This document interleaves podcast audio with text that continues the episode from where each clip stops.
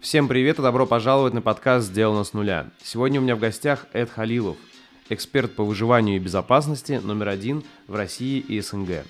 Эд поделится с нами своей историей, как он преодолел ограничения в здоровье и стал сильным и выносливым, а также мы обсудим тему кризиса мужественности, воспитания и прокачки мужских качеств, проблемы перфекционизма и страха ошибки, и порассуждаем на тему преемственности в нашем быстро меняющемся мире. Я терял память от ударов, в больничке лежал немало времени, плюс у меня была инвалидность. Сказала, что парень, максимум ты будешь работать вахтером. В тот момент, когда вас пытаются затушить, загасить, не тухнуть, а разгораться еще сильнее и показать, что вы сами управляете своей жизнью, вы сами можете из нее сделать то, что вы хотите. У нас стартовые позиции разные, но мы можем повлиять на свой финиш.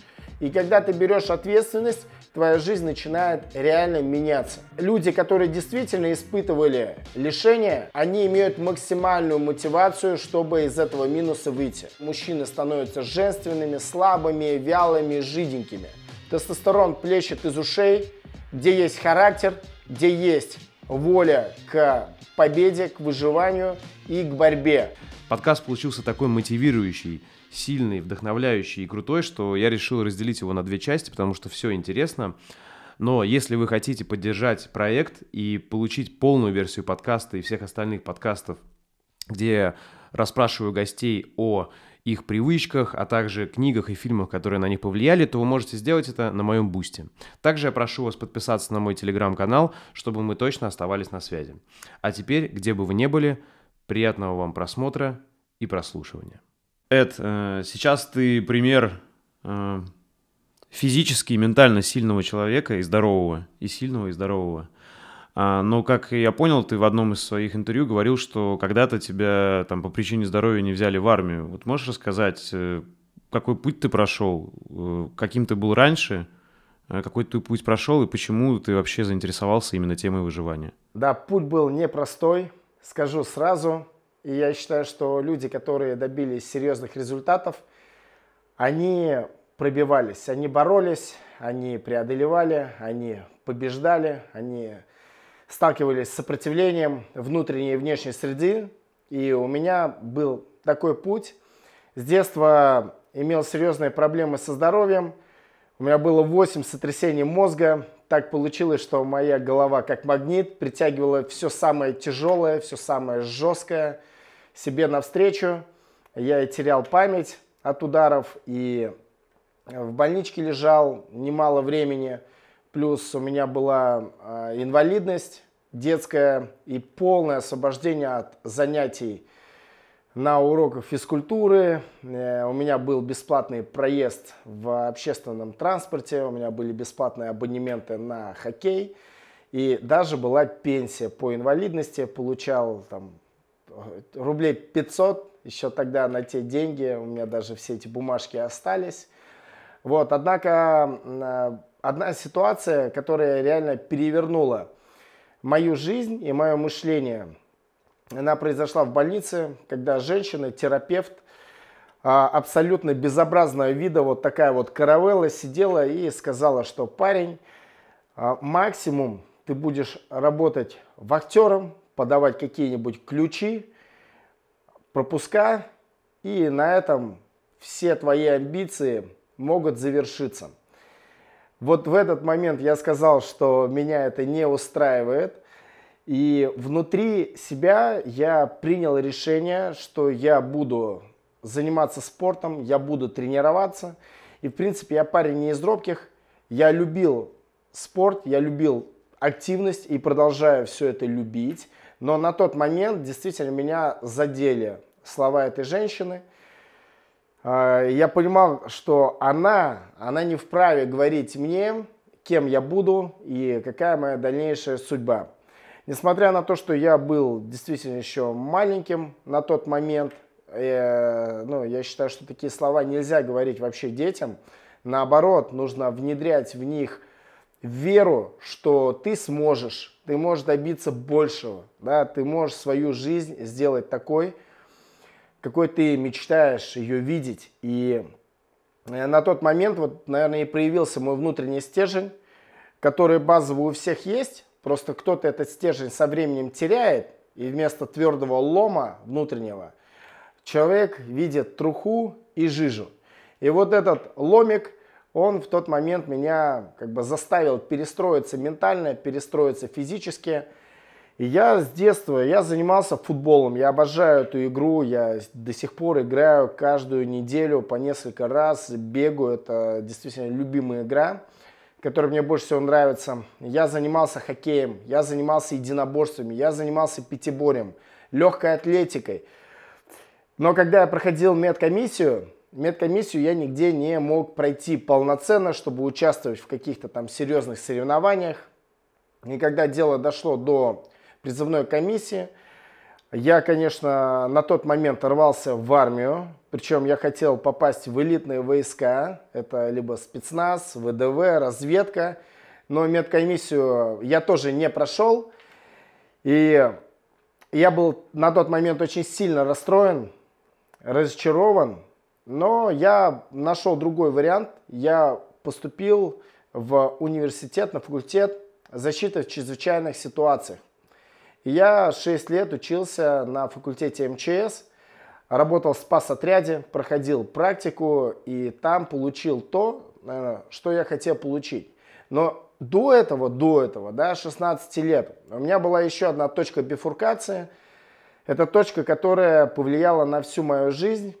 Один мой друг позвал меня на занятия в интересную секцию. Это был военно-патриотический клуб. Такая допризывная подготовка, можно сказать, что школа ВДВ. Я сначала как-то скептически отнесся к этому. Там один раз отказал, там не нашел времени. Второй раз и на третий раз я говорю, окей, пойдем. И когда я пошел на эти тренировки, а тренировки были серьезные, основаны, построены на ОФП, общей физической подготовке. И там мы и бегали, и прыгали, и отжимались на кулаках, на жестком полу и кувыркались. Там же у нас был рукопашный бой, спарринги. И вот на тот момент это меня переключило очень серьезно. И я стал двигаться именно в теме такой военной подготовки. Полюбил камуфляж, до сих пор я в нем хожу. Полюбил все, что связано с темой там, ВДВ, спецназа, военно-тактических занятий. У нас были парашютные многоборья, мы соревновались с другими военно-патриотическими клубами. Я помню, среди всех клубов я занял первое место по стрельбе из пневматики. Плюс мы занимали своим клубом первые места по парашютному многоборью. Мы и бегали, и плавали, и прыгали с парашютом. У нас у всех уже до 17 лет были третьи разряды по парашютному спорту. И вот на тот момент вот этот военно-патриотический клуб, он очень много дал мне нового. Новые друзья, новое окружение, новые занятия. И отсюда же пошла любовь к теме походов, восхождений, сплавов, туризма и выживания. И шаг за шагом появлялись новые люди в моем окружении среди более старшего поколения, у которых я получал интересные знания. Это было и в рамках военно-патриотического клуба, это было в рамках моей учебы на факультете МЧС. И все это вместе я собрал, стал ходить в походы, восхождения. И я понял, что можно идти еще дальше и конкретно прорабатывать разные экстремальные ситуации. И моя любовь к теме выживания пошла отсюда. В 2008 году я увидел шоу Беара Гриллза, которое называется «Выжить любой ценой», Ultimate Survival. Я стал смотреть каждую передачу с упоением, конспектировал, записывал разные фишки. И я даже на тот момент не предполагал, что я буду знаком с Беаром Гриллзом, что я буду инструктором в его американской академии выживания, что я буду участвовать в мировых экспедиционных гонках на выживание, где ведущим и основателем является Беар Гриллз. В общем, жизнь, она прям закрутилась. Но самое важное, я нашел то ремесло, в которое я готов вкладываться, в котором я готов развиваться, учиться и приносить пользу людям. Я прям слушаю и сам вдохновляюсь, потому что, как я понимаю, твоя жизнь — это сама по себе пример выживания, да? То есть, когда некоторые люди ставили к тебе крест, то ты решил и себе, и другим доказать, что ты выживешь, и даже больше. Знаешь, как Омар Хайям, я говорил, я его изучаю, люблю его четверостишие, короткие, но емкие. Вообще, в принципе, я люблю учить стихи, тренировать свою память. И на каждую жизненную ситуацию есть свой стих. И вот у Омар Хайяма, да, одно из самых любимых, звучит так. «Кто битым жизнью был, тот большего добьется. Пуд соли съевший выше ценит мед. Кто слезы лил, тот искренне смеется. Кто умирал, тот знает, что живет». Да, я проходил самые разные стадии, но даже в тот момент, когда меня пытались тушить, это было окружение, кто-то из знакомых, говорили, куда ты лезешь, зачем тебе это надо. Вот в этот момент я не тух, я наоборот разгорался. Это как вот каждый человек является огнем. Просто если ты свеча, и ты хочешь начать чем-то заниматься, куда-то отправиться в путешествие, что-то там делать в своей жизни, что-то менять, и окружающие, как правило, начинают говорить, да зачем тебе это надо, ты не сможешь, не получится, конкуренция, не лезь туда. И они дуют. И в этот момент человек-свеча, он просто потухнет. И все, и останется дым. Если же ты костер, то чем больше на тебя дуют, тем сильнее тебя раздувают. И твое пламя еще сильнее разгорается, больше свечения, больше жара, больше огня. И вот как раз я не был свечой, я был костром. И учу других людей тоже. В тот момент, когда вас пытаются затушить, загасить, не тухнуть, а разгораться еще сильнее и показать, что вы сами управляете своей жизнью, вы сами можете из нее сделать то, что вы хотите. Слушай, а что-то вот стало ключевыми моментами вот в работе над здоровьем, да, и что ты стал физически здоровым человеком? Это больше было вот как закаливание, какие-то именно физкультуры, потому что, смотри, ты перечислил разные виды спорта, но многие спорт, наоборот, как сказать, противоречит здоровью, да, если профессионально им заниматься. Вот как в итоге все-таки ты стал здоровым? Это больше как работа с умом или больше работа с телом, там, закаливанием? Ты совершенно верно подметил то, что профессиональный спорт калечит. То есть физкультура лечит, профессиональный спорт калечит. Так и есть. Я в профессиональный спорт не пробивался, потому что по базовым своим показателям мне просто туда нельзя. Но раз я не могу проходить медкомиссии, раз я не могу участвовать в каких-то серьезных там соревнованиях, да, и я понял, что я не буду посвящать свою жизнь конкретно спорту, да, какому-то виду. Но я попробую разное, что мне интересно, что дает мне пользу, что меня зажигает, дает энергию, силы и именно здоровье, да, а не какие-то травмы. В плане моего здоровья, это просто физическая активность, это первое. Да? Надо двигаться, чтобы кровь циркулировала по организму, чтобы мышцы испытывали нагрузку. Потому что если мышца не испытывает нагрузку, она слабеет, атрофируется, и в определенный момент сложности она просто порвется и не вынесет. Это касается причем не только мышц, это касается и мозгов. Если человек свои мозги не прокачивает, а мозг это мышца, хотя у кого-то мозг это кость, мозг тоже надо качать. И когда ты качаешь его интеллектуально, когда ты ставишь какие-то задачи, когда ты выходишь из каких-то сложных жизненных ситуаций, принимаешь решения, борешься со страхами, вот тогда у тебя мозг тоже в тонусе. И вот я свое тело постоянно держу в тонусе своим образом жизни, активным, любовью к футболу, к там, бегу, турникам, спортивному залу, отягощениям, единоборствам и так далее. Следующий момент – это закалка. Обязательно обливание холодной водой. Я обливаюсь уже более 15 лет.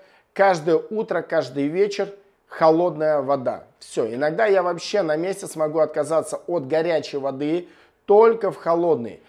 Холодная вода дает мне энергию, дает мне тонус и дает мне иммунитет. Хорошее самочувствие. У меня нет соплей, у меня нет насморка, у меня нет кашля. То есть я сделал так, чтобы мой общий жизненный тонус позволял моему организму не хворать и не болеть. За счет закалки я расширяю свой диапазон температур, который я могу безболезненно для себя переживать. Соответственно, кроме активности, спорта, нагрузок и закалки, у меня очень важный акцент стоит именно на сне. То есть сон должен быть. Я проходил разные аскезы. И 4 дня без воды, без еды голодал. И по несколько суток без сна находился. Либо с малым количеством сна там, в течение месяца. Я это все проходил ради того, чтобы понять свои возможности организма. Но я понял, что сон хороший, качественный, правильный, он должен быть. И он действительно помогает для здоровья.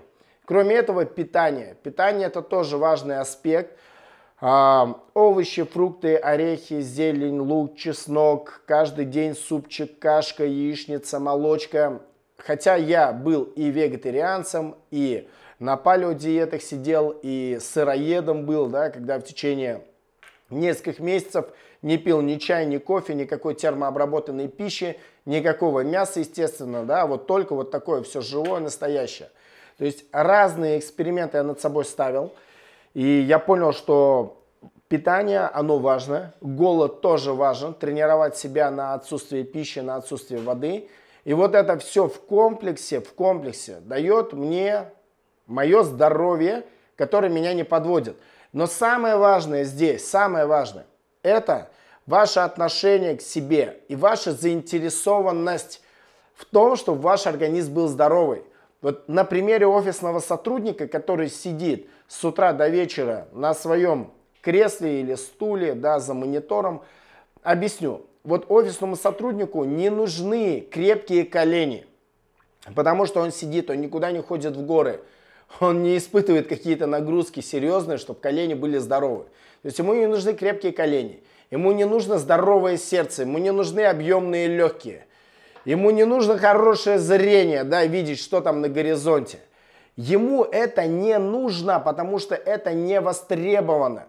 Это как человек, который не испытывает физических нагрузок, он будет избавляться от лишней мышечной массы. Зачем ее кормить? Организм понимает, что это лишние расходы, лишние дотации, он просто будет сбрасывать массу. Если ты испытываешь нагрузки регулярные, то у тебя и мышцы будут расти. То же самое с мозгами, то же самое со всем остальным. Если я хожу в горы, а примерно за год я хожу порядка в 10 восхождений в высокогорье. У меня 10 экспедиций было за последний год. Это и Эльбрус на Кавказе, это Килиманджаро в Африке, это Иран, Домовент, это Мексика, Арисаба. То есть на разных континентах самые высокие вулканы я коллекционирую. У меня порядка 100 восхождений вообще на горы в мире. И мой организм, он заинтересован. Мой организм хочет получать нагрузку. И мой организм понимает, что скоро новая экспедиция. И нужно, чтобы колени были здоровые, сердечко работало, легкие воспринимали кислород. И мозги работали. Вот так. Поэтому в первую очередь себя нужно чем-то заинтересовать, чтобы твой организм и твое тело перестраивалось. Если ты ни в чем не заинтересован, извини, тогда у тебя просто этого и не будет. То есть, правильно понимаю, в какой-то момент ты просто принял решение, что окей, допустим, от природы вот мне досталось такое здоровье, какое есть. Оно там не самое лучшее, да, там есть вот люди, у кого там идеально стопроцентное здоровье, но они его могут убить. А у тебя, допустим, вот такое здоровье, но ты возьмешь из него максимум и будешь делать... так выстраивать свою жизнь, как ты перечислил, чтобы именно нагрузка была нормальная для роста, но не экстремальная, да, где там можно повредить это здоровье. И ты вот от этого начал выстраивать, и это дало свои плоды, то есть ты сам себе доказал и другим, что там, вот, несмотря на то, что ты перечислил, там были в юности проблемы, они ушли просто из-за того, что ты вот так постепенно работал над физкультурой, питанием, сном, правильно? Совершенно верно, совершенно верно. Наш мозг – это компьютер, и мы можем его перепрограммировать. Наше тело – это машина, которую мы тоже можем апгрейдить, заняться улучшайзингом и сделать так, чтобы те нагрузки, которые раньше для тебя казались потолком, сейчас стали полом. И у меня лично 4 стихии, в которых я тренируюсь. Это земля, вода, воздух, огонь. Касаемо земли, это все тренировки на земле. Это бег, отжимания, переползания разные, да, то есть все, что на земле. Воздух – это все, что в отрыве от земли. Это прыжки, скакалка, турник, брусья, лазание где-то по деревьям, по веревкам. Следующее – вода. Это тренировки на воде. Это обязательно плавание, причем я плаваю со связанными руками перед собой, за спиной, связанные руки плюс ноги. Это задержка дыхания, это ежедневное закаливание, это прорубь зимой. Кроме тренировок воды, это тренировки огня, это статика, нагрузки, которые прожигают мышцы, сюда же нагрузки именно в плане отягощения, гири, гантели, штанги и сюда единоборство. Плюс, как я уже сказал, закалка есть минусовая в холодной температуре и закалка в сауне, в бане, плюсовая. Максимально расширить свой диапазон температур, которые я могу испытывать. И вот в этих стихиях я тренируюсь и делаю из своего организма условно такого универсального солдата, чтобы мог в случае какой-то сложности и опасности не сломаться и не сдуться, не посыпаться. Про здоровье. Ты сказал, что есть люди со 100% здоровьем. На самом деле, как говорят врачи, абсолютно здоровых людей нет, есть недообследованные люди. И у каждого есть какие-то свои проблемы. Однако люди, которые действительно испытывали лишения, они имеют максимальную мотивацию, чтобы из этого минуса выйти. Это так же, как человек, который жил в бедной семье, которого родители с детства не баловали, а жили абсолютно аскетично и скудно. Уже во взрослом возрасте этот человек учится, работает и делает так, чтобы его семья жила в изобилии, чтобы не испытывать тот дичайший дискомфорт, который у него был.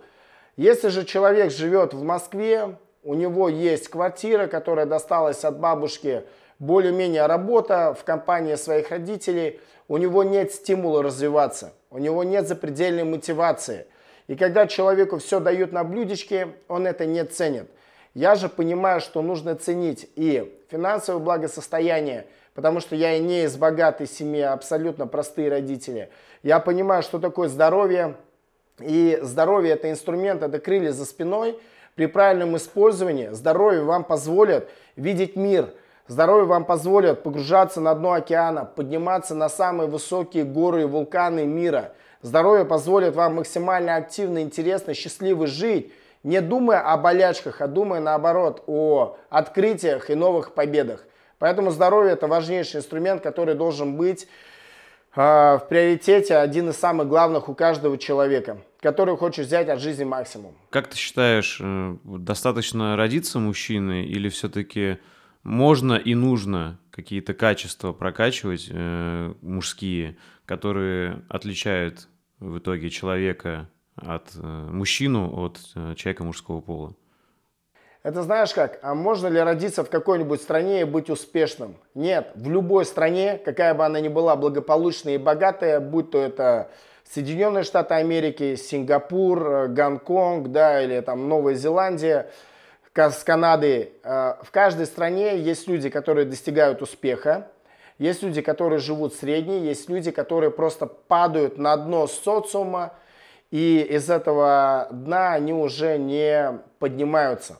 То же самое, недостаточно родиться мужчинам, имея первичные мужские разные там, приспособления, да, и разные элементы.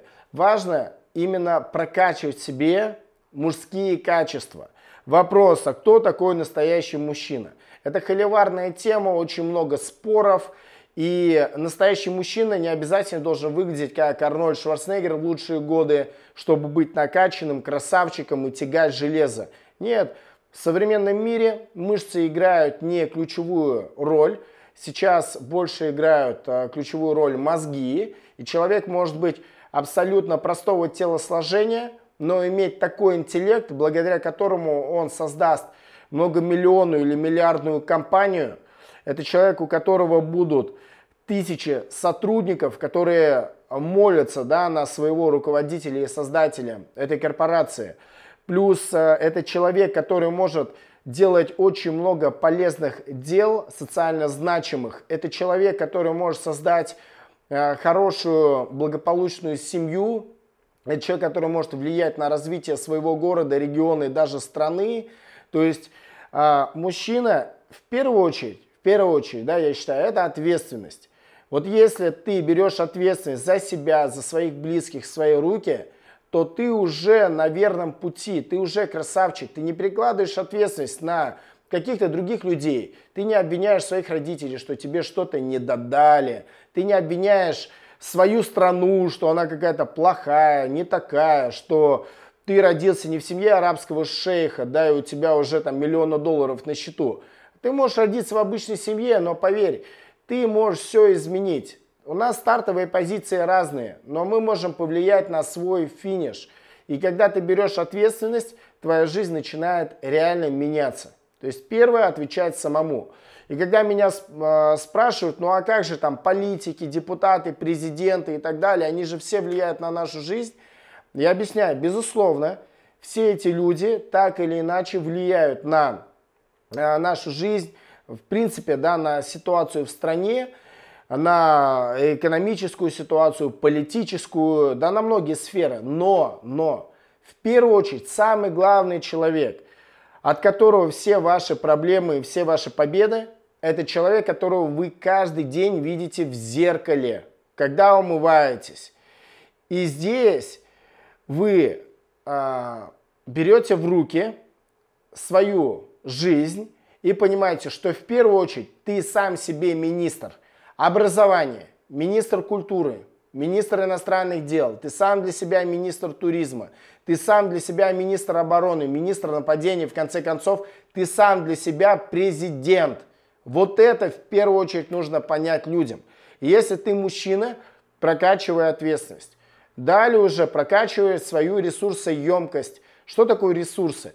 Это наши деньги, а мы живем в мире товарно-денежных отношений. Это наше свободное время, которое мы можем использовать, делиться им с другими людьми. Это наша энергия, это наша сила, это наш интеллект, это наши ресурсы.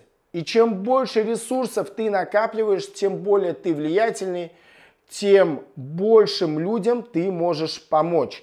И люди делятся на три категории: доноры, вампиры, пассажиры.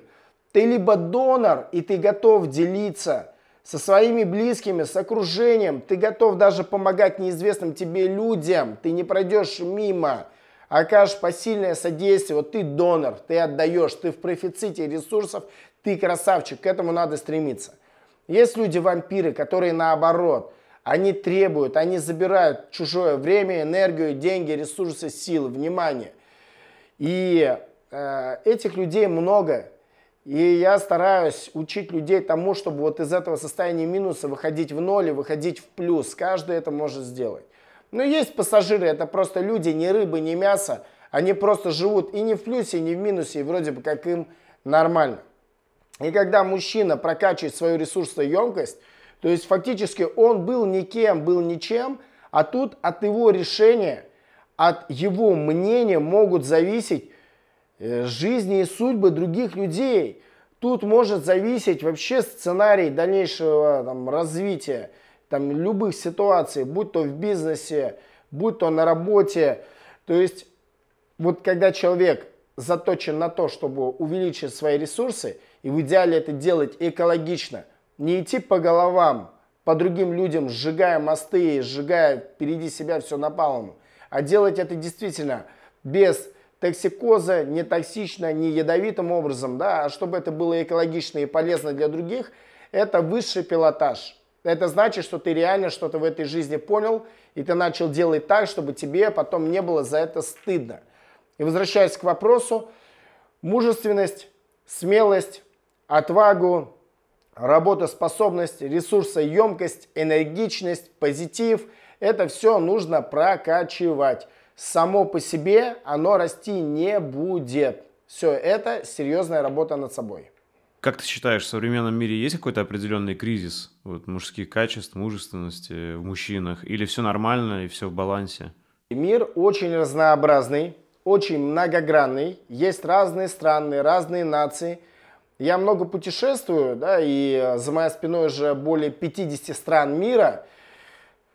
на разных континентах. Я скажу так, что есть страны и нации, которые в этом плане деградируют. Очень серьезно, где мужчины становятся женственными, слабыми, вялыми, жиденькими.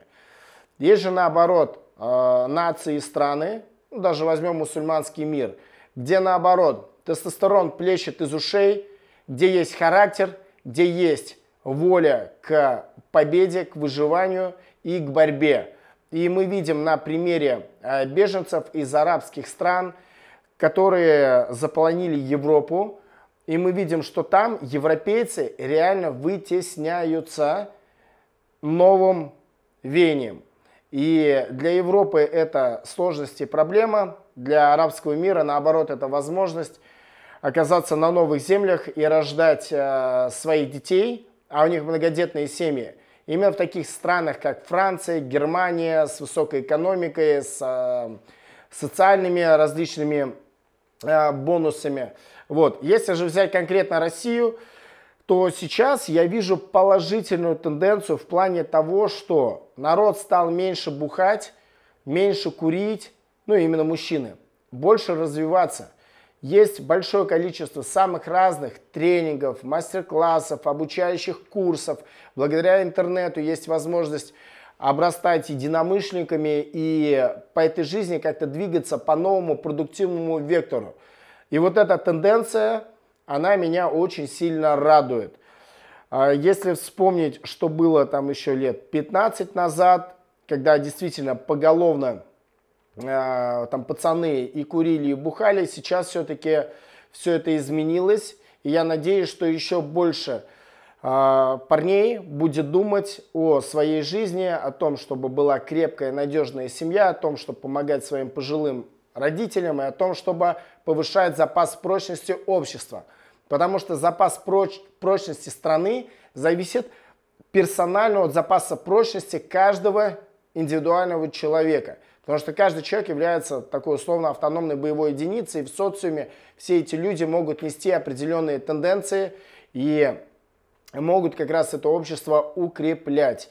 Вот, поэтому тенденции эти вижу, но в то же время, конечно, полно людей, у которых до сих пор голова находится в заднице, и эту голову нужно оттуда стараться доставать, так как люди не понимают, что нужно делать для того, чтобы прокачаться физически, интеллектуально, чтобы начать зарабатывать деньги, чтобы начать учиться. Хотя я считаю, что сейчас самое благоприятное время для того, чтобы свою жизнь изменить в новом направлении и сделать ее гораздо лучше, чем она была.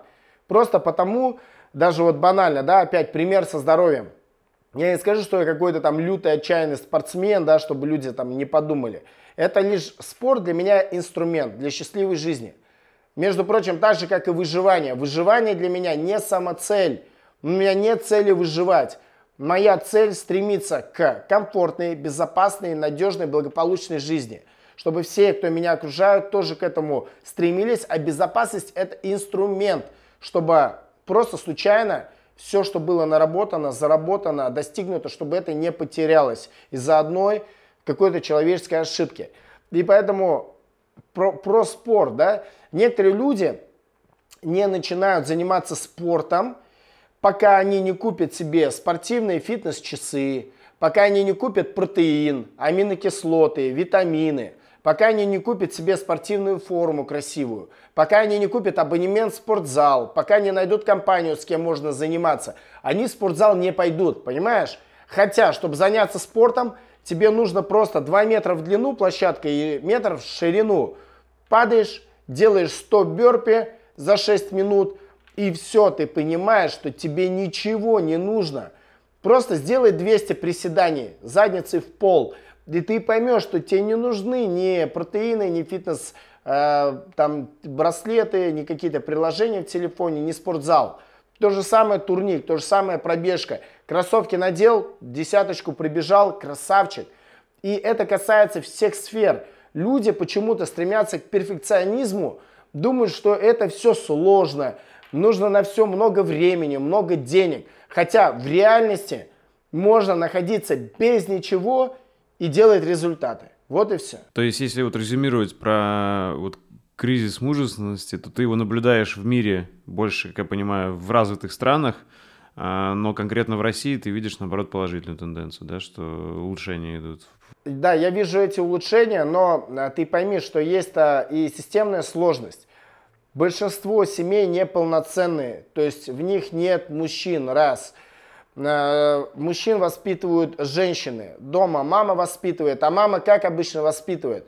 Она не будет своего сына через аскезы прогонять, чтобы спал на жестком, обливался холодным, чтобы ходил и тягал там тяжелое. Нет, мамы любят. Мамы эту любовь передают, просто любовь, она может передаваться правильно, когда ты ребенку крылья не обрезаешь, когда ты ребенку даешь любовь, заботу, контроль, но ты ему даешь возможность самому допускать ошибки, самому испытывать сложности, персональные кризисы и через них выходить более сильным, более адаптивным, более подготовленным к внешней агрессивной среде. Если же мама любит ребенка, и она из него растит овощи на грядке, и ребенок без мамы никуда не может, он боится выйти за пределы своей теплицы, потому что там опасно. И в итоге он с мамой живет там до 40 лет, это кошмар, это трагедия. Это мамы, которые убивают всю мужественность в своих мальчиках. Все, я таких людей знаю, это реально больно, это кошмар. И между прочим, я считаю, что... личностный рост мужчины как раз начинается с того момента, когда он уехал с родительского дома. Когда он сам стал жить самостоятельно, арендовать себе квартиру. Пусть она будет клоповником, с ободранными обоями, с тараканами на кухне, где-то на краю города.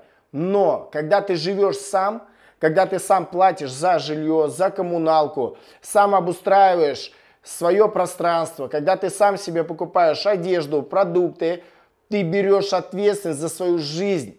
Блин, с мамой будет комфортно всю жизнь жить. Даже на ее зарплату, на ее пенсию, в ее квартире. Но ты сам ни хрена в этой жизни не достигнешь.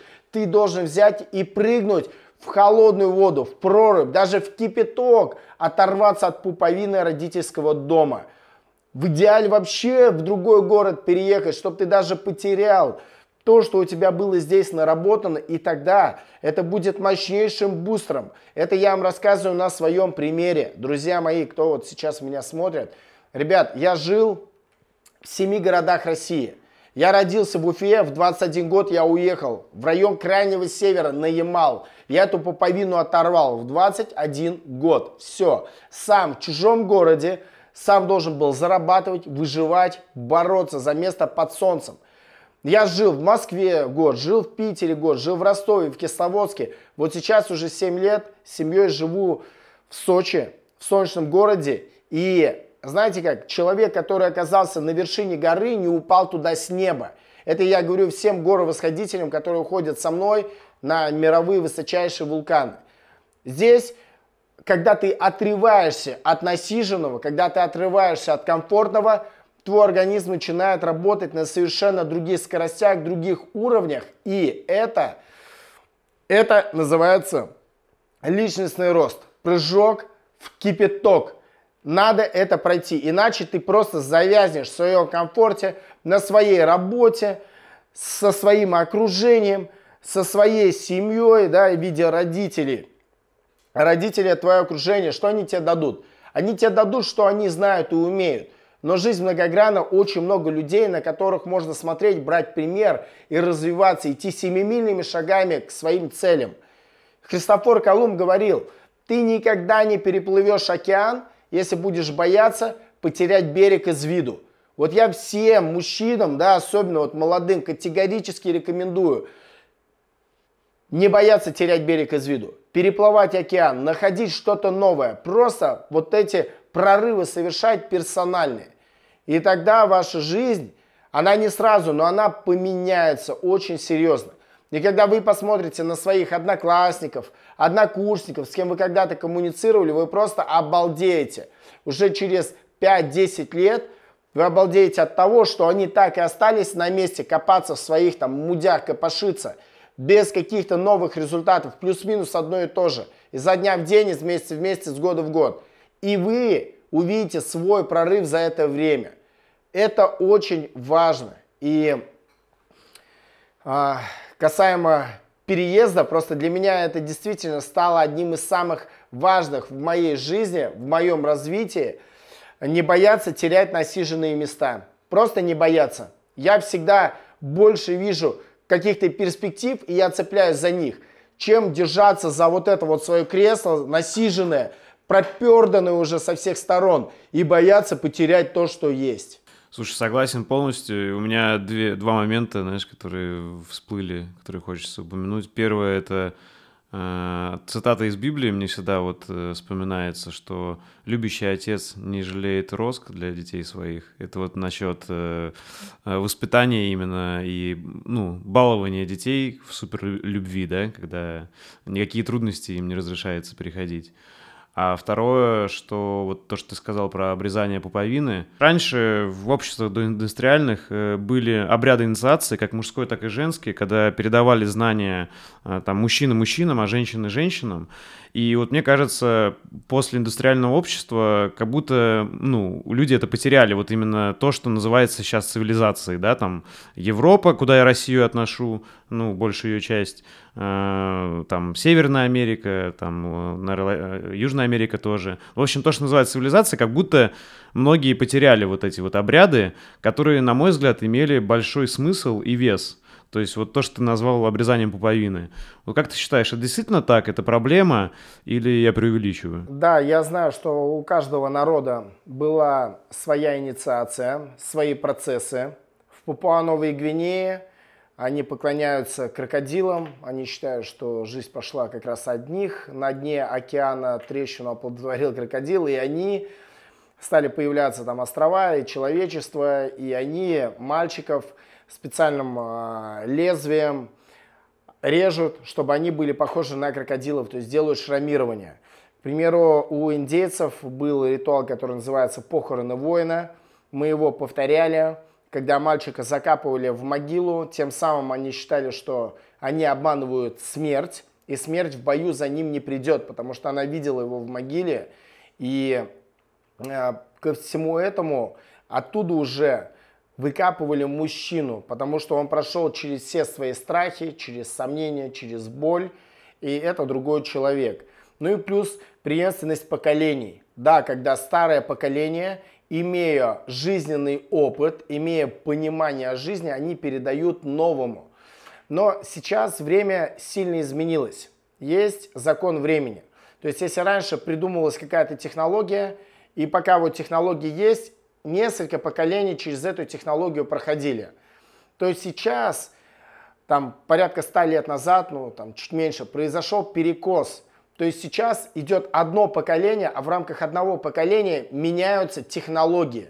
Даже возьмем вот свое поколение. Я помню, у нас дома стояли бобины, катушки, да, были пластинки. Потом появились аудиокассеты. Потом появились там компакт-диски, CD, MP3, DVD. Потом появились флешки. Сейчас просто ссылка и QR-код. Бац, и у тебя все. Любой фильм, любая музыка. А это одно поколение живет. У нас поколение, которое знает, что такое пейджер. Когда ты ребенку сейчас показываешь пейджер, он смотрит, он не понимает. А когда ему объясняешь принцип работы, дети просто в шоке. То есть ты должен куда-то позвонить, продиктовать, те печатают, отправляют. А это все одно поколение. И сейчас многие вещи, которые нам будут передаваться от наших родителей, да, как преемственность, они будут просто не актуальны, а иногда абсолютно деструктивны. Понимаешь, раньше это имело прикладной смысл, полезный, потому что у тебя жизнь будет такая же, как у твоего отца, как у твоего деда и прадеда. В том же селе, скорее всего, ты и женишься, и девчонки из этого села будешь заниматься тем же ремеслом, что и родители. Сейчас дети не будут жить, как их родители. Просто их родители жили в Советском Союзе, там были свои правила, свои устои и свои там политические веяния. Да? У них другая жизнь была, фактически другая планета. Сейчас все по-другому. И если бы я слушал все на 100%, что мне рекомендовали мои родители, из разряда «где родился, там и спился», ой, там и пригодился, да, так говорят. Если бы родители мне говорили, вот завод, работай на заводе, вот у тебя трудовая книжка, вот у тебя стаж, опыт, я бы сидел, скорее всего, на заводе. Либо батя сказал, будь шофером, как я, все, управляя баранкой автомобиля, и живи так, потому что я так жил, понимаешь? Но именно благодаря тому, что я живу так, как я чувствую, как я хочу, я сталкивался с сопротивлением, с родительским. Да, были ситуации, когда мне что-то говорили, я шел против шерсти. Но сейчас и я, и они понимают, что мы просто в разных мирах, что их советы, их принципы, они для меня абсолютно не актуальны, они контрпродуктивны. Они, наоборот, сделают только хуже в современном, быстро меняющемся мире. То есть, понимаешь, да, о чем я говорю? Ну, смотри, но здесь же есть разница, да, между вот меняющимся миром и между вещами, которые не меняются и которые есть смысл передавать. О, слушай, меняется все. Рано или поздно все меняется, все перестраивается здесь. Да, я согласен, что родители, когда учат своего ребенка быть добрым, быть ответственным, помогать ближнему, когда родители учат тебя трудолюбию, когда родители учат тебя заботе, вниманию, когда родители учат тебя быть хорошим человеком, не каким-нибудь там, ладно, не буду слово это говорить, да, просто, знаешь, вырастили хорошего человека, передали ему вот эти софт-скиллы, да, есть хард-скиллы профессиональные, понятно. Те профессии, которые сейчас есть, их через 10 лет уже может просто не быть многих. Так же, как и сейчас профессии, контент-менеджер, да, или SMM-менеджер, да, 20 лет назад тебе бы у виска покрутили и сказали, ты что вообще рассказываешь, кто это? Но сейчас это есть, однако хард-скиллы в процессе мы можем получать, но софт-скиллы мы можем от родителей как раз. И в этом плане я согласен, согласен на 100%, что одна из задач родителей – передать ребенку любовь к обучению, любовь к развитию, любовь к другим людям и любовь к себе, к своей жизни и ответственность за нее. Вот эта преемственность, да, это очень хорошо, это классно. Ну и как бы, да, мальчик с кого должен пример брать? Смотреть на батю. Если батя сигаретой с пивом смотрит зомбоящик, телевизор, какой пример будет? А если батя каждое утро, хоп, ведро холодной воды, бац, на турники, погнал с мужиками куда-нибудь там, в спортзал, в баню, где-то там поборолся, побоксировал, видно, что батя и книжки читает, и развивается. Пример. Если батя семью вывозит куда-то на природу, отдыхает, знакомится с этой средой, это классно. Абсолютно. Вот это преемственность. Потому что мы же вспоминаем то, что у нас было в детстве, да, сколько бы нам не было лет, там 30, 40, 50, мы все равно будем вспоминать. А мы в детстве с родителями ездили туда, собирали ягоды, грибы, там рвали березу на венике, а мы в детстве там были. Это классно, это супер воспоминание и это пример. Хуже, когда новое поколение детей будет рассказывать, а мой батя сидел по вечерам, играл в компьютерные игры. А мой батя сидел и смотрел новости с утра до вечера, и как бы в жизни у него ничего не менялось. Вот это больно, вот это страшно. И в плане преемственности здесь тоже надо понимать грань. То есть вы можете своих детей воспитывать, как вы считаете нужным, но фишка в том, что дети будут жить уже в другом мире, у них будет другое мышление, у них будут другие кумиры, у них будет совершенно другая частота и высота полета. Да, делать из детей хороших людей. И самое, вот я считаю, важное, да, чтобы ваши дети любили учиться. От образования зависит все в вашей жизни. Насколько вы будете умны, рациональны, насколько вы будете адекватны. Если же человек тупой, им легко управлять, им легко манипулировать. И тупой человек будет работать и трудиться на умного. И, скорее всего, у тупого человека будет все плохо со здоровьем, потому что он туп, он не понимает, что нужно для этого. у него все плохо будет с деньгами, у него все плохо будет с его личной жизнью, так как, знаешь, вот высшее образование, я считаю, да, что это и в нашей стране, и не только в нашей, думаю, и в других, его достаточно, чтобы просто не умереть с голоду. Вот высшее образование, чтобы ты просто не умер с голоду. Если ты хочешь стать успешным, ты должен получать самообразование.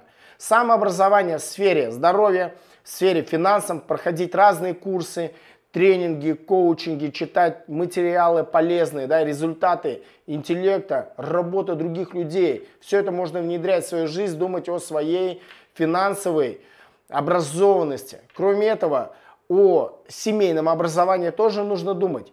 Семьи распадаются в первый год очень много, и в последующие 5 лет там чуть ли не 80-90% семей распадаются. Это же системная ошибка, это результат, один из результатов необразованности в теме семьи.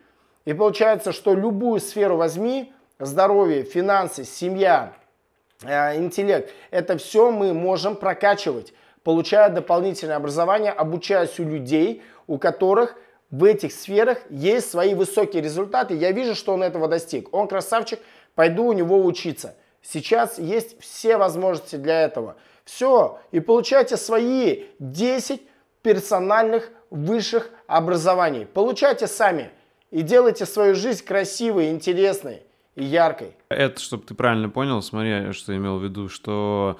Есть, понятное дело, изменяющееся время и какие-то новые технологии, совершенно новые профессии, которых еще раньше не было.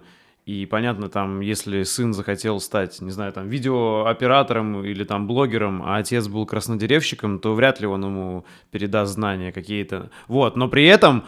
Зато там кто-то, может быть, наоборот, другой человек захочет эти знания краснодеревщика сохранить, и они ему передастся. Но я о другом, о том, что вот именно то, что ты назвал хорошие, качества хорошего человека, вот мужские качества есть отдельно, есть какие-то женские качества.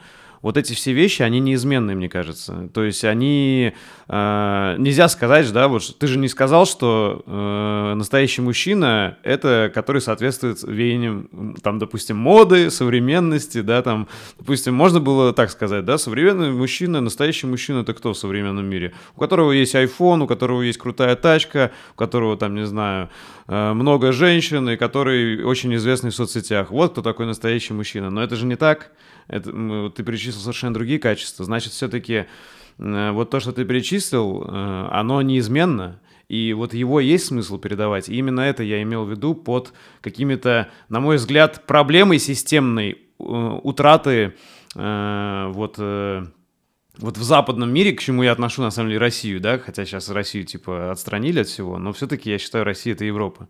И вот у нас я вижу эту проблему. И вот ты прикольно привел в начале пример арабского мира, да, там, мусульманского. Вот у них, мне кажется, это гораздо лучше. Они сохраняют традиции лучше и передают их. И вот это вот как раз, что вот мужчина... Есть вот мужские обязанности там, да, и мужские качества, есть женские. И во многом... Я считаю, это правильно. И не то, что, типа, вот именно есть какие-то две крайности, да, там, грубо говоря, что у женщины там ее чем-то ограничивают в каких-то разумных правах, типа, там, на образование или еще на что-то. И есть другая крайность, когда мужчина и женщина просто перемешиваются, уже непонятно, кто есть кто. Понимаешь, да? Вот я больше об этом, что, мне кажется, какая-то... Вот это вот. И вот мне интересно, как ты считаешь, что в современном мире может быть вот такой здоровый вот этой вот инициацией, да, там, как мужской, как женской. Это вот, грубо говоря, вот видишь, если кто-то не будет об этом думать, то он никогда и не поймет, что он таким стал просто потому, что он не съехал от родителей, не знаю, там, не взял на себя ответственность и не рискнул в чем-то себя попробовать. Но мне кажется, чтобы общество было здоровое, это нужно как-то прям со школы людям объяснять, они вот чтобы они на наш с тобой подкаст наткнулись, да, и услышали. То есть, понимаешь, да, это какие-то такие вроде бы вещи, которые супер здравомыслящие, которые должны передавать прям в каждой семье и в каждой школе. Но почему-то людям приходится это где-то искать по крупицам, да, вот. Вот как ты считаешь, вот это же какая-то проблема? Да, смотри. Все эти вопросы пыталась решать религия. Потому что это такой супермощный институт и инструмент, где все прописано умными людьми, которые имели связь с создателями или создателем. И якобы вот есть у тебя определенный алгоритм действий, ты выполняешь, и ты красавчик. Не выполняешь, значит, ты будешь серьезные проблемы иметь, как минимум в том обществе, которое живет по этим правилам. Да? И везде есть свои аскезы в виде различных постов. Это же все имело прикладной смысл. Вот, к примеру, пост. Да? Если у тебя голодный год наступил вследствие засухи, либо холодной зимы, либо там каких-то потопов, неурожая, то ты и физически, и психически должен быть готов к тому, чтобы эти лишения, этот дискомфорт пройти максимально безболезненно. Касаемо инициации, у мужчин считалось, да, это служба, военная служба. Все, вот ты отслужил, и даже так, да, типа, там не служил, не мужик. Видишь как? Но сейчас люди настолько сепарированы, настолько автоматизация общества произошла, что говорить, к примеру, армия всем поможет, да, или вот служба в армии, но одному поможет, а другого покалечит. Тем более вопрос, насколько это будет качественно проходить, насколько это будет реально адекватно и без формализма. Но одна из главных проблем, вообще, я думаю, тоже не нашей страны, и нашей, и не нашей, это то, что люди формально относятся к выполнению своих обязательств. Формализм. Формализм в делах, формализм на работе, формализм по отношению к своей жизни, к результатам, к каким-то действиям. И можно что-то придумать такое универсальное, да, но, как говорят, универсальное враг специального. Это как утка, это птица, которая одинаково хреново бегает, прыгает, плавает, все, но зато она универсальная. Это как мультиинструмент. Там есть и нож, и плоскогубцы, там и кусачки, и пила, но все они гораздо хуже, чем специальные предметы, чем специальная пила, специальные там, плоскогубцы и специальный нож.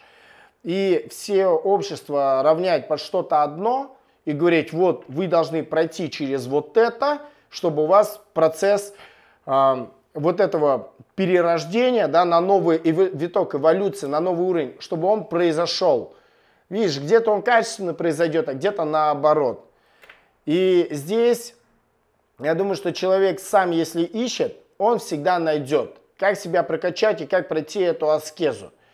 У спартанцев вот все, 7 лет, давай воинское дело и погнали. Но они жили в таких условиях, и территория была небольшая. И когда людей немного, когда у тебя территория ограничена, окей, там можно сделать. Но если брать нашу страну, территория большая, сколько народов, сколько регионов, сколько своих вероисповеданий, сколько своих традиций, обычаев, сколько своих правил игры, и говорит, что мы сейчас универсальное придумаем, давайте, и оно всем поможет, я думаю, что это просто нереально. Просто нереально.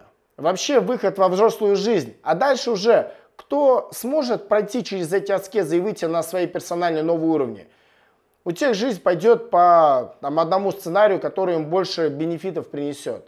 Другие, которые не смогут, они будут жить так. Каждый человек в обществе найдет свое место. Да, не факт, что оно будет ему нравиться, не факт, что будет устраивать. Но самое главное, что в любой момент человек может свою жизнь поменять. И как в лучшую сторону, так и в худшую. Это работает в обе стороны. Давай попробуй озвучить, ты скажи, вот можно это сделать таким универсальным? То есть понятно, что путей много, точно. Нельзя написать один путь, да, который для всех подойдет. Но вот мне кажется, что под универсальность подходит то, с чего ты начал. Вот если касательно мужской инициации, то это, наверное, просто в современном мире можно максимально... Может, это звучит абстрактно, но мне кажется, это прикладное. Это как раз ответственность. То есть, если мужчина начал брать ответственность за кого-то, кроме себя, а еще за других, то можно сказать, что вот он встал на путь мужчины становления, да? Да, но совершенно верно, но с ответственностью тоже шутки плохи. Объясню на простом примере. Если ты такой замотивированный, такой вот весь воодушевленный, и ты решил на себя взвалить ответственность в виде семьи, бац, и твоя подруга забеременела, и у тебя появится ребенок. Взять ответственность за своих родителей пожилых, взять ответственность за людей, создав свою компанию, открыв бизнес, да, и набрав сотрудников как можно больше, то вот эта ответственность, она может тебя просто сломать. Она сломает хребет, который не готов к ней. И после этой ошибки человеку тяжело будет встать снова на ноги. И в какой-то момент люди, наоборот, пытаются от ответственности максимально откреститься. Они не хотят брать на работе ответственность ни за что. Ни за что не распишутся, что они отвечают за материальные ценности какие-то, за какой-то проект. Они будут от этого. Они никогда не женятся, потому что ответственность нести за свою супругу. Они не заведут детей, ты что, ребенок, ответственность. Они никогда не создадут свой бизнес, потому что ответственность, люди, понимаешь, да? Один неудачный опыт перегрузки может от человека просто, как бабка отшептала, эту ответственность забрать. На простом примере. Ты приходишь в спортзал, ты видишь, здоровый мужик жмет от груди 250 килограммов. И он является мастером спорта международной квалификации. И ты такой, блин, я тоже хочу стать международником. А ты весишь 60 килограмм, мешок костей, чекушку крови. Никогда гирю пудовую не тягал.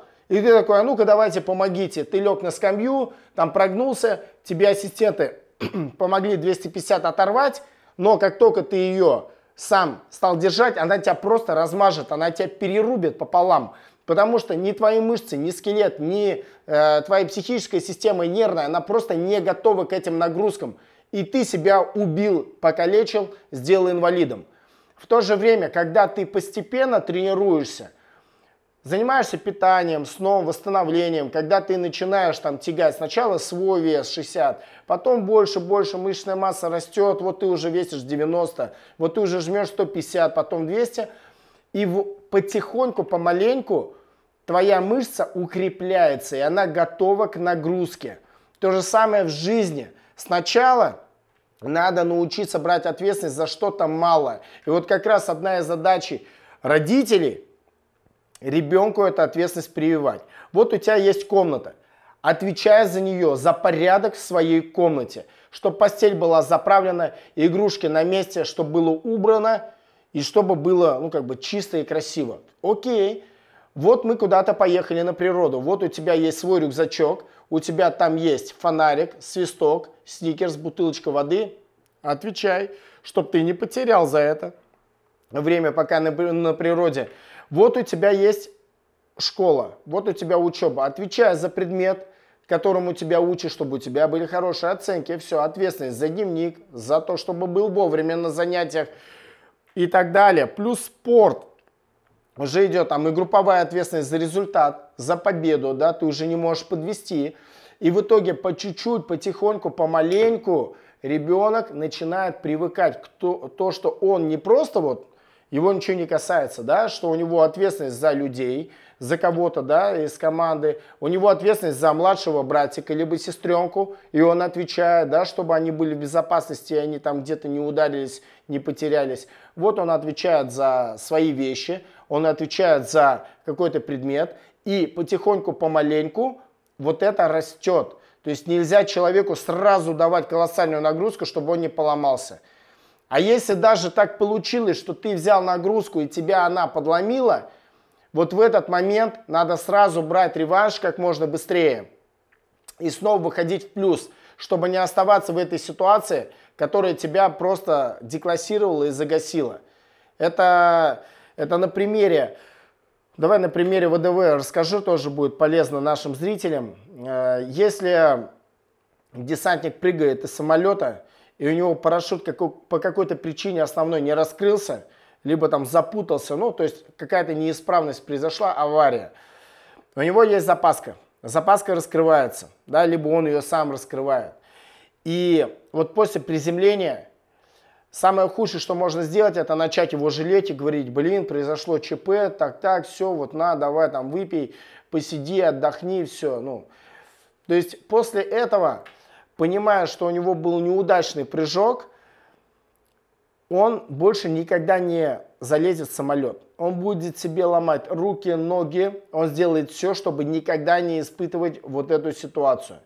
Если же человека после неудачного падения, на запаске, если его сразу взять и погрузить в самолет, надеть на него новый парашют, сразу погрузить и пинком вытолкнуть снова, чтобы у него парашют раскрылся, и было позитивное закрепление результата, то есть позитивно, вот тогда он выдохнет и поймет, что да, это была какая-то ошибка, фрагментарная, но не системная. Также, если человек подошел к девушке, у него не получилось познакомиться, вот он хотел, и она его отшила. Все, если он с этой болью уйдет, и он не будет новые попытки предпринимать, то, скорее всего, все, он скажет: не, это не мое, девушки, это не мое. Вот бицепс, трицепс, и в итоге он не создаст ни семью, у него ни детей, он просто будет сам. То же самое с автомобилем. Вот получил он права, только поехал, первая авария, нечаянно въехал, да, в столб, в дерево, либо в другой автомобиль. Если он скажет: ой-ой, машина это не мое, и перестанет ездить, все, он поставит крест, то есть на его подсознание это будет связано с супер риском, с супер опасностью. Именно в этот момент он должен снова садиться за руль, ехать, уже, возможно, там, под дополнительным контролем, да, либо там, чтобы не было других автомобилей где-то ночью, но он должен получить позитивное подкрепление результата. Это касается всего, будь то единоборство, будь то какие-то занятия, то есть брать реванш.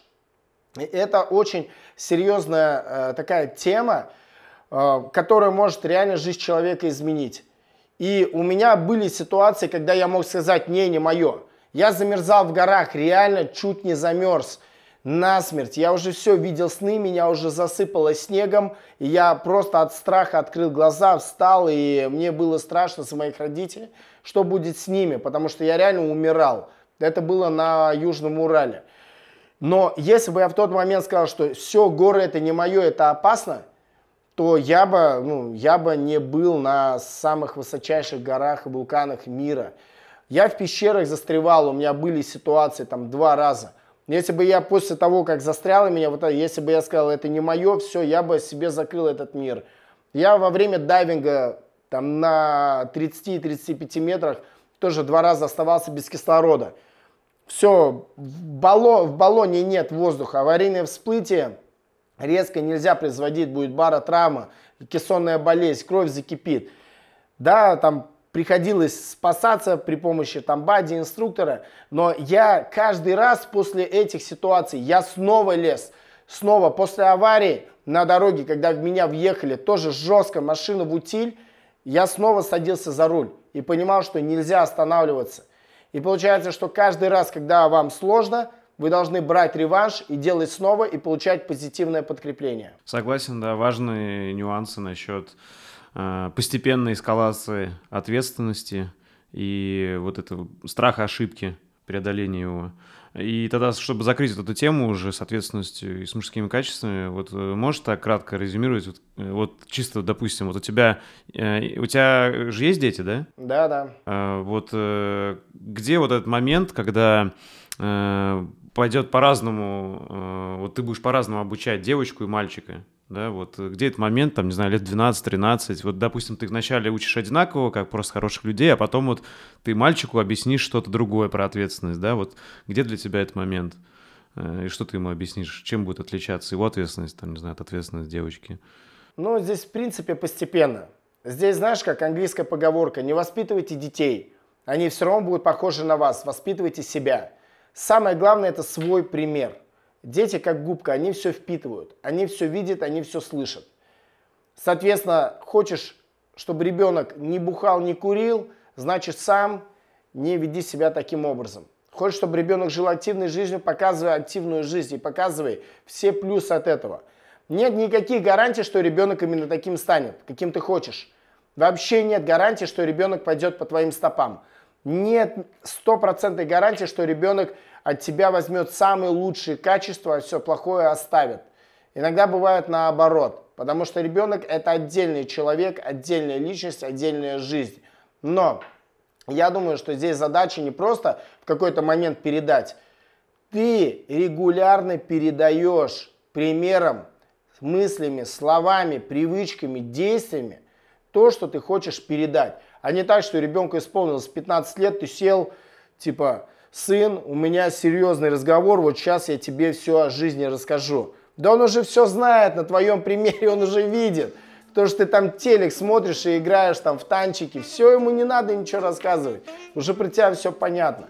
То есть это в процессе. Это вот прям процесс, да, а не какое-то отдельное там действие. Спасибо за внимание. Если вам понравился выпуск и вы хотите внести свой вклад в продвижение подкаста, то, пожалуйста, поделитесь им с друзьями, оставьте отзыв в комментариях и подпишитесь на него в удобной вам площадке. Также вы можете поддержать подкаст, став моим патроном по ссылке boosty.to/Ник Чернобаев и получать полные версии подкастов и доступ в закрытый чат единомышленников. Всем спасибо и всего доброго.